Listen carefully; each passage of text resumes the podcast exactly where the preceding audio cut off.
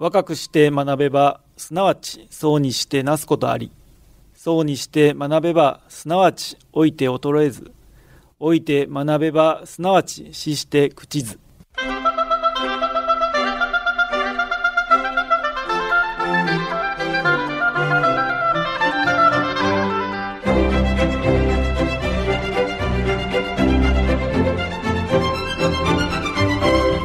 兵庫ラジオカレッジ。今朝の俳句。長津屋のすすぎ涼しき尺の音。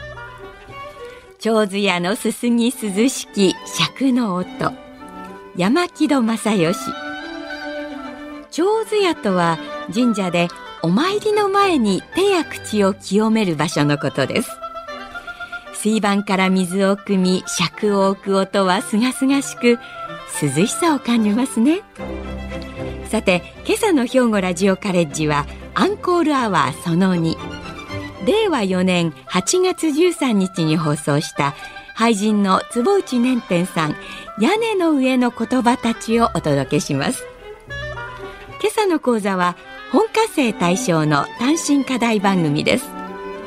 本科生の皆さんは講座を聞いて感じたことをはがき1枚400字程度にまとめ事務局まで提出してください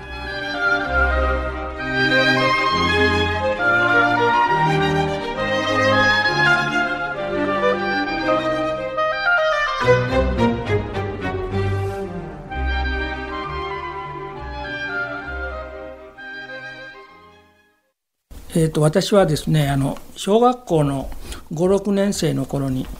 本を読む楽しみっていうのを覚えたんですね。それでその頃のあの読書をする場所っていうのがありましてねそれは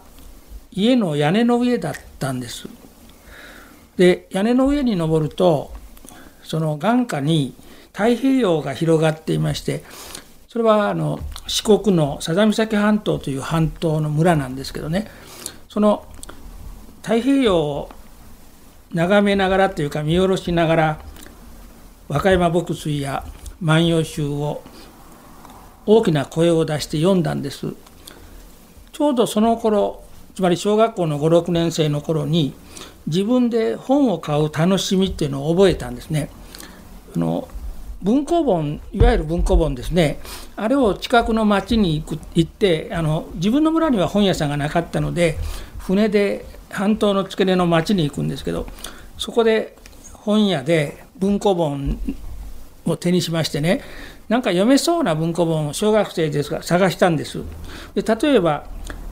今手元に残っているので角川文庫の和歌山牧水歌集っていうのがあるんですけどこれがあの奥付けを見ますと昭和33年の発行で定価が80円という文庫本なんですね和歌山牧水歌集。で歌集ですからこう行間が空いているのでなんとなく小学生でも読めそうな感じがするんです。それで屋根の上に登ってねこの白鳥は悲しからずや空の青海の青にも染まず漂う。白鳥は悲しからずや空の青海の青にも染まず漂う。こういう歌を大きな声に出して読んだんです。今の歌はあの牧水の有名な歌でこの手にした和歌山牧水歌集角川文庫の和歌山牧水歌集の最初のページに出ているんですで自分が白鳥になって目の前の真っ青な太平洋を漂っているような気分になってですねなんかこう自分の声にこうこっとするというかそういう気分になったんです。であのあまり歌の中身というか意味はよく分からなかったんですけど声に出してなんか音のいい歌そういうのを覚えたんです。積み手は捨て積み手は捨てし野の花の我らが後に遠く続きぬ積み手は捨て積み手は捨てし野の花の我らが後に遠く続きぬ積んでは捨てて積んでは捨てて野原を行ってるんですねで自分たちの通った後にその積んでは捨てた花が遠く向こうの方まで続いているという花でちょっとこう幻想的というか美しい風景ですねこういうのをなんかなんとなく気に入ってですね今でも覚えているんです。でやがて大人になって読み直してみたらこれは実はなんか不倫の歌でしてね小学生の僕が考えていたようなそういう甘い歌では実はなかったんですけどだけどあの今でもこの風景が大好きです。積み手は捨て積み手は捨てし野の花の我らが後に遠く続きぬ和歌山牧水の歌です。こんな風にしてその小学校の56年生の頃に文庫本を買って読むということそういう楽しみができてしかも読書をする場所は屋根の上とかあるいは町から帰ってくる連絡船のデッキだとかそういうとこだったんですけどそういうとこで読んでましてね以来なんとなくこう言葉に惹かれるというか本に惹かれるというかそういうふうにしてあの現在の今にまで至っているような感じがしているんです。で今も本を読むというのはあの私の暮らしの基本になっているんですけどもあのこの頃思うんですけどなんとなくだんだん本を読まなくなっているんですよね。本を買わなくなっているんです。であの屋根の上の言葉たちという私の本これはあの私がこう読んできた本だとか文学について書いたエッセイ集なんですけどその屋根の上の言葉たちという本の中にこんなことを私は書いてます。ちょっとここだけ読みますね。若者の読書離れが問題視されているが老人世代の読書離れは若者以上かもしれない。就活の流行視力や意欲の減退などが老人の読書離れを促しているのだろうが本を読む老人って格好がいいのではないか。ちょっとここで一回休みますね。あのまあ買わなくなってるでしょ？例えば僕は今78歳ですけど僕の仲間たちもほとんど本を買わないでむしろ本を整理して売るっていうのかな？そういうのが多くなってましてね新しい本などあまり買わないんです。だけどよくよく考えてみたらつまり老人が本から離れているから逆に本を読む老人ってもしかしたら格好がいいかなとへそ曲がりな僕は思うようになってるんです。もう一回朗読を続けます。貨幣で緑院のベンチで寺院の縁側であるいは病院の待合室でゆったりと本を読む老人たち。そのような風景が出現するとこの世も捨てたものではないという気がする。就活なんかしておれるかという気にもなるだろう。就活すなわち一生を終える用意は確かに必要だがそれ以上に今を楽しむ工夫が必要なのではないか。無茶な言い方をすれば就活などはそっちのけで何かをする。そんな老人に私はなりたい。そんな老人の一つの具体像が本を読む老人だ。以上のようなことをですね、屋根の上の言葉たちという本の中に書いてます。だけど実際にですね、その本を読もうとしたら、まず眠くなるんですよね。例えば電車に乗る時にカバンから本を出して読み始めるとまず1ページも読まない間にもう眠ってるんです。それで本を落としてその音で目を覚ますなんていうことがしばしばです。現実はそうなんですけどだけどあの何とかして楽しく本を読めたらいいなと思うんです。で声に出して本を読むとまず眠気が退散させることができますよね。それで自分の部屋にいる時は時々僕は僕はと言ったり私はと言ったりしていますけどもあの公園に立って本を読むようにしています。で公園のベンチ例えば夏の緑院のベンチなどで声に出したらいいなと思うんですけどもだけどそれはちょっと声に出して読んでるとあそこに変な老人がいるなと思われますよね。そして子供の時のようになんかベランダに出て高いところに登って読んだら気持ちがいいと思うんですけどそれもちょっと近所の人に見つかったらですね救急車呼ばれるかもしれない。で一つの夢はあのハンモックでですね本を読むといいだろうなと思うんですけどでかみさんにそんな話をしましたらあのハンモックに乗ったらあれは不安定で老人が乗るべきものではないとあなたが思ってるように甘い場所ではないとか言ってバカにされたんですけどもだけどなんとか工夫してあの70歳の日々を少年の時のように本を読んで楽しむことができたらとってもいいなというふうに思っているんです。えー、っと例えばその小学生の頃に買った本が今手元に何冊かあるんですけどその一つはえー、っとねこれ「痛快万葉集」という本なんです。痛快万葉集塚本鉄道著という本なんですけどねこれはあのその小学校56年生の時に本が好きになった時に担任の先生があの買ってくれてあのこういうのもあるよと言って教えてくれたんです。実際はこれあの高校生の大学の受験参考書なんですけどあの先生があのこれ読んだらあの大きな声で坪内君屋根の上で本読んでるようだからこれ読んだらきっと面白いかもしれないよと言って貸してくれたんですね。あのその実はその本に惹かれるようになった頃ちょっと言葉につまずいていたんですね。えーと、ちょっと笑い話のような話ですけどもあの真面目な小学生だったらしくてその頃先生が喋る時にはよく考えてきちっと考えてから喋りなさいと言われてそれを実行しようとしたんです。それで考えて喋ろうとしてるとあの考えてる間にねその喋る場面が移ってしまってチャンスを失うんですね。でそういうのがこう繰り返し繰り返し続いているとだんだん喋らなくなってねあの子は無口な子やとか言われるように。で例えば親戚で冠婚葬祭の時などよく集まってあの今からもう70年ぐらい前の話なんですけど冠婚葬祭っていうのは家でやってましたから家族がみんなで集まってやってましたよね。でその時はごみんなが集まってごちそうを食べるんですけどその時喋らなければいけないからだんだんだんだんその苦痛になってねそれであのもう行かないで一人だけ家に残ったりしてたんです。そし母親があの気が付いてご飯持って帰ってくれるだろうとか思ってたんですけど時にはもう忘れられてしまって一日ご飯がないとかいう状態があったりして今でも時々思い出して苦笑するんですけどそれでだんだんこう無口で喋らなくなって喋るのが億劫になってあの小学生の56年の頃は学校の花壇の世話を花の世話をするのが大好きで草をむしったり水をやったりするで花と話してるのはとっても気持ちがいい楽だったんですそういう少年だったので実は担任の先生があの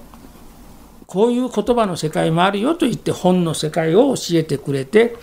そして和歌山牧水とか万葉集を声に出して意味をあまり考えないで読むようになったというわけですね。で万葉集だからねその頃覚えたんですよ。小模様みこもちふぐしもよみふぐしもちこのほかになあつますこ家いかな名乗らさね空光大和の国はおしなべて我こそおれ好きなべて我こそませ我こそは野良め家王もなおも我こそは野良め家王もなおもこの万葉集の一番最初にある有略天皇の歌と言われている歌ですね。あの籠よきれいな籠よ草をほじるあのなんていうスコップよきれいなスコップを持ってこの丘で若菜を積んでいるあなたよあなたの家を聞きたいな名前を教えてくださいよ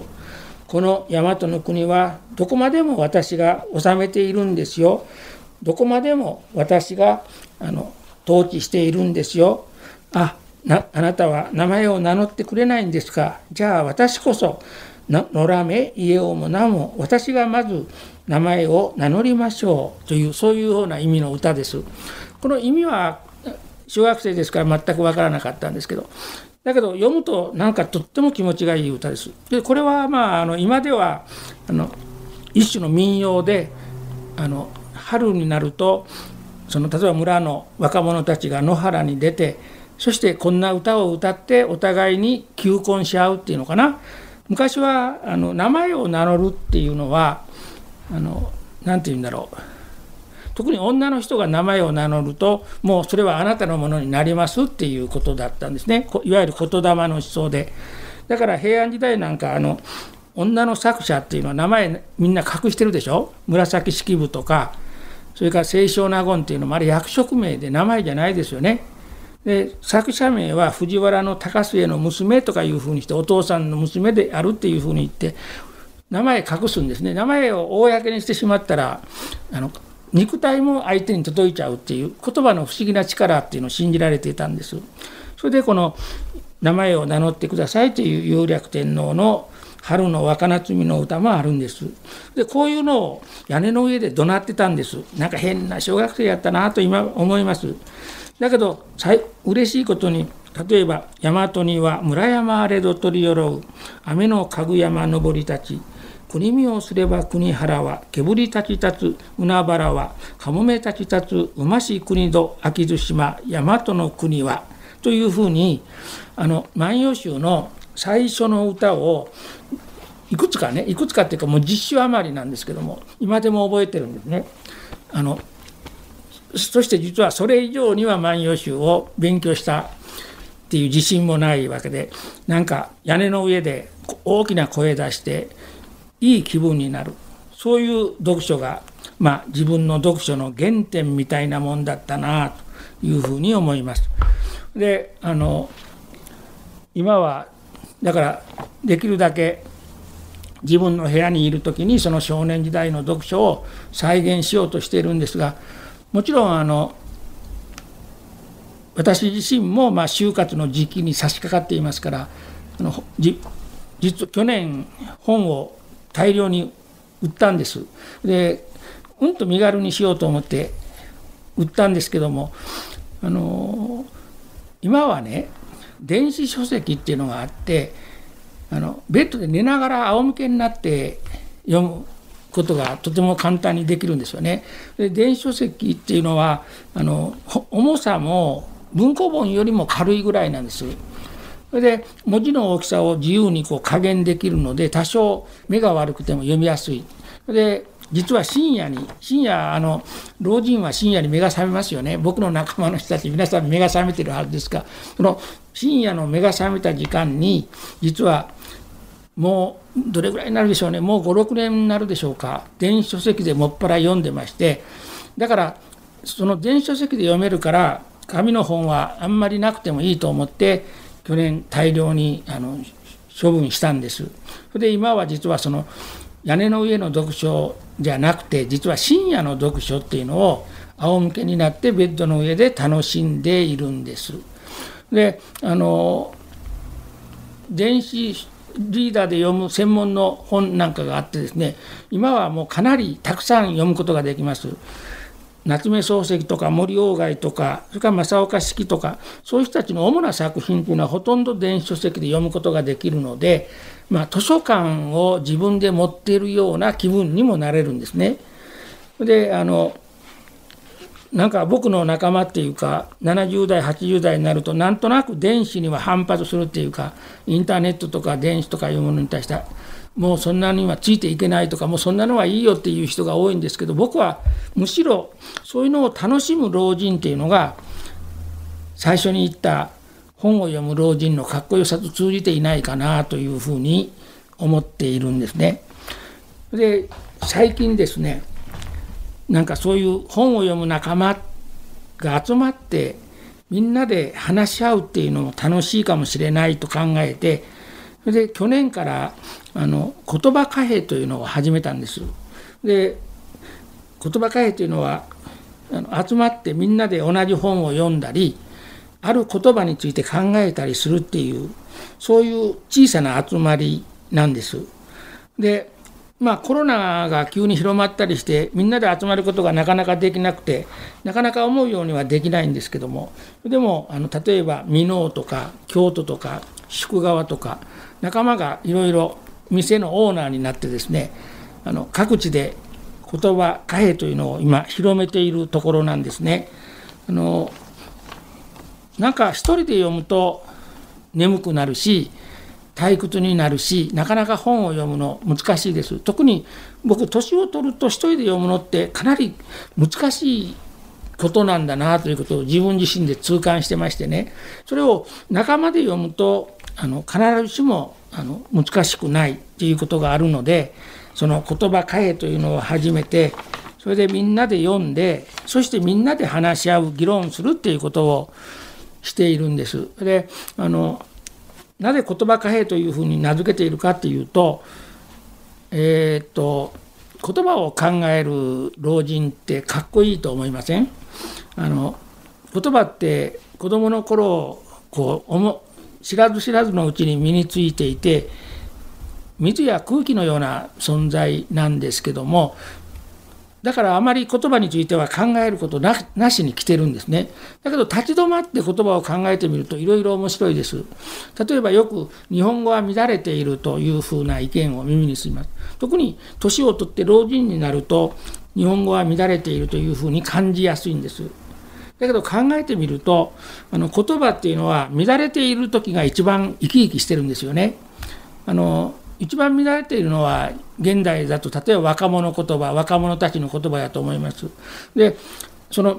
あれは意図的に若者たちは言葉を乱しているわけです。言葉っていうのはある人が生まれたよりも前にすでにあるわけですのでそれを身につけていくのでだからあのすでにある言葉を従順に身につけているだけでは前の世代のコピーみたいな人間になっちゃうわけです。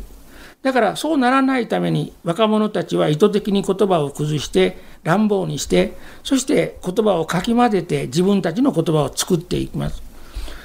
だからそういうことってとても大事でそれはあの年をとってもやっぱり大事なんだというふうに思うんですね。ところがあの年を取っていくとだんだんもうそういうことを億劫ですでにもう身についている言葉だけでいいや新しい言葉はもうどうでもいいやっていうふうになりがちなんです。それで日本語は乱れているという意見を持つようになる。そうするとそれはやっぱり老化の老化現象というのかな何かが弱ってきた原因だと思うのでむしろそうならないようにしたい方がいいだろうと。それでそのためにはあの一人の力ではなかなか難しいから仲間と集まって言葉について考えるそういう小さな集まりを例えば月に1回やったらいいだろうなと思ってであの私自身はこの箕面市に住んでるんですが箕面で月に1回言葉貨幣箕面展というのを開いているんです。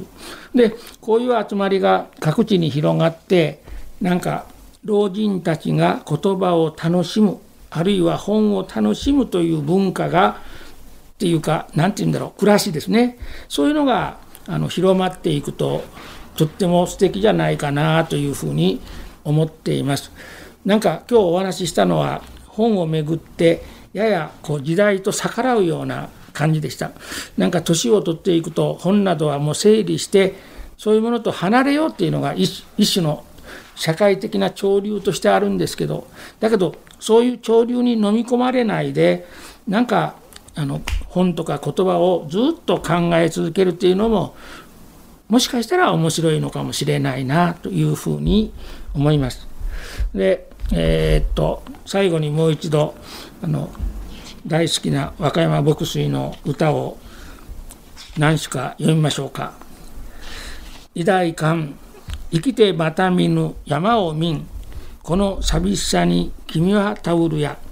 いざいかん、さあ行こう。生きてまだ見ぬ山を見ん。行ってまだ見たことのない山を見よう。この寂しさに君はたうるや。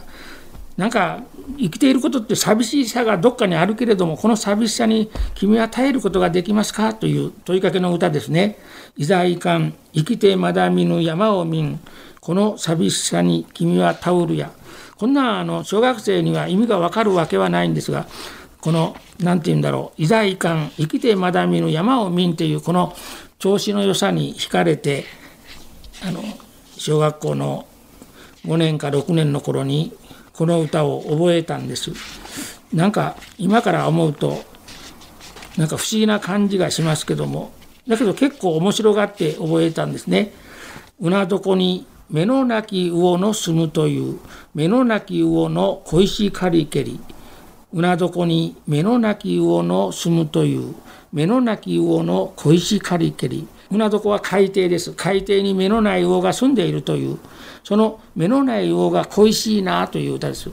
なんで目のない魚が恋しいのか今でも分かりませんけど実はあの大人になってからですね和歌山牧水が中学生活を過ごした宮崎県の延岡という町に縁ができましてね実はそこであの和歌山牧水青春短歌賞という小学生や中学生のコンテストをしてましてその選者をになりましてね。でずっともうあの20年以上30年近くかな続けてるんです。で年に1回その宮崎の延岡という町へ行くんですがそこへ行くとメヒカリという魚が出てくるんですね。そのメヒカリというのは深海魚でつまり海底に住んでいる魚なんですよ。そういうのがあの後になってこの歌とつながりました「うな底に目のなき魚の住む」という目のなき魚の小石狩り蹴り。こんな風にして小さい頃覚えた歌を反芻しながら本を読む言葉を考えるそういう老人になりたいなと思っているこの頃です。今朝は俳人の坪内年天さんに屋根の上の言葉たちと題してお話をしていただきました。これは年天さんの著書屋根の上の言葉たち年天先生の文学のある日々第2週からのお話でした。先生は子供の頃から本が大好きで、特に小学校5年生ぐらいから文庫本をたくさん読むようになられたとのことでした。一例を挙げてお話になったのは、昭和33年に求められた和歌山牧水の句集で、当時の価格は80円だったそうです。白鳥は悲しからずや空の青海の青にも染まず漂ういいですね。俳句とは無縁の私でも知っているお気に入りの句です。これらの本をもっぱら屋根の上で声を出して読むなんて素敵なんでしょうか。また最近の若者の読書離れがささやかれていますがそれ以上に老人の読書離れが顕著なんだそうです。それぞれに理由があるのだとは思いますが、なんとなく寂しい気がしますね。特に若者においては活字を読まない、お酒は飲まない、車はいらない、旅行はしないみたいな風潮があり、とても寂しい気がします。仰向けになり深夜に読書を楽しんでいるとおっしゃっていましたが次々と読書の楽しみを求めていかれる姿勢に拍手を送りたいと思います。それでは今朝はこの辺で失礼します。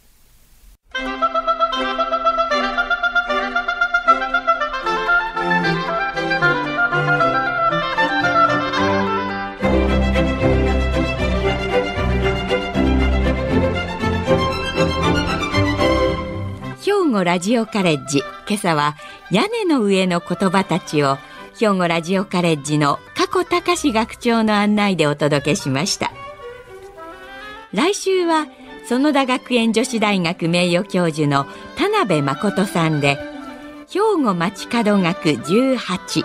兵庫の川と文化を予定しています。この番組は兵庫県生きがい創造協会の提供。公益財団法人井植記念会の協賛でお送りしました。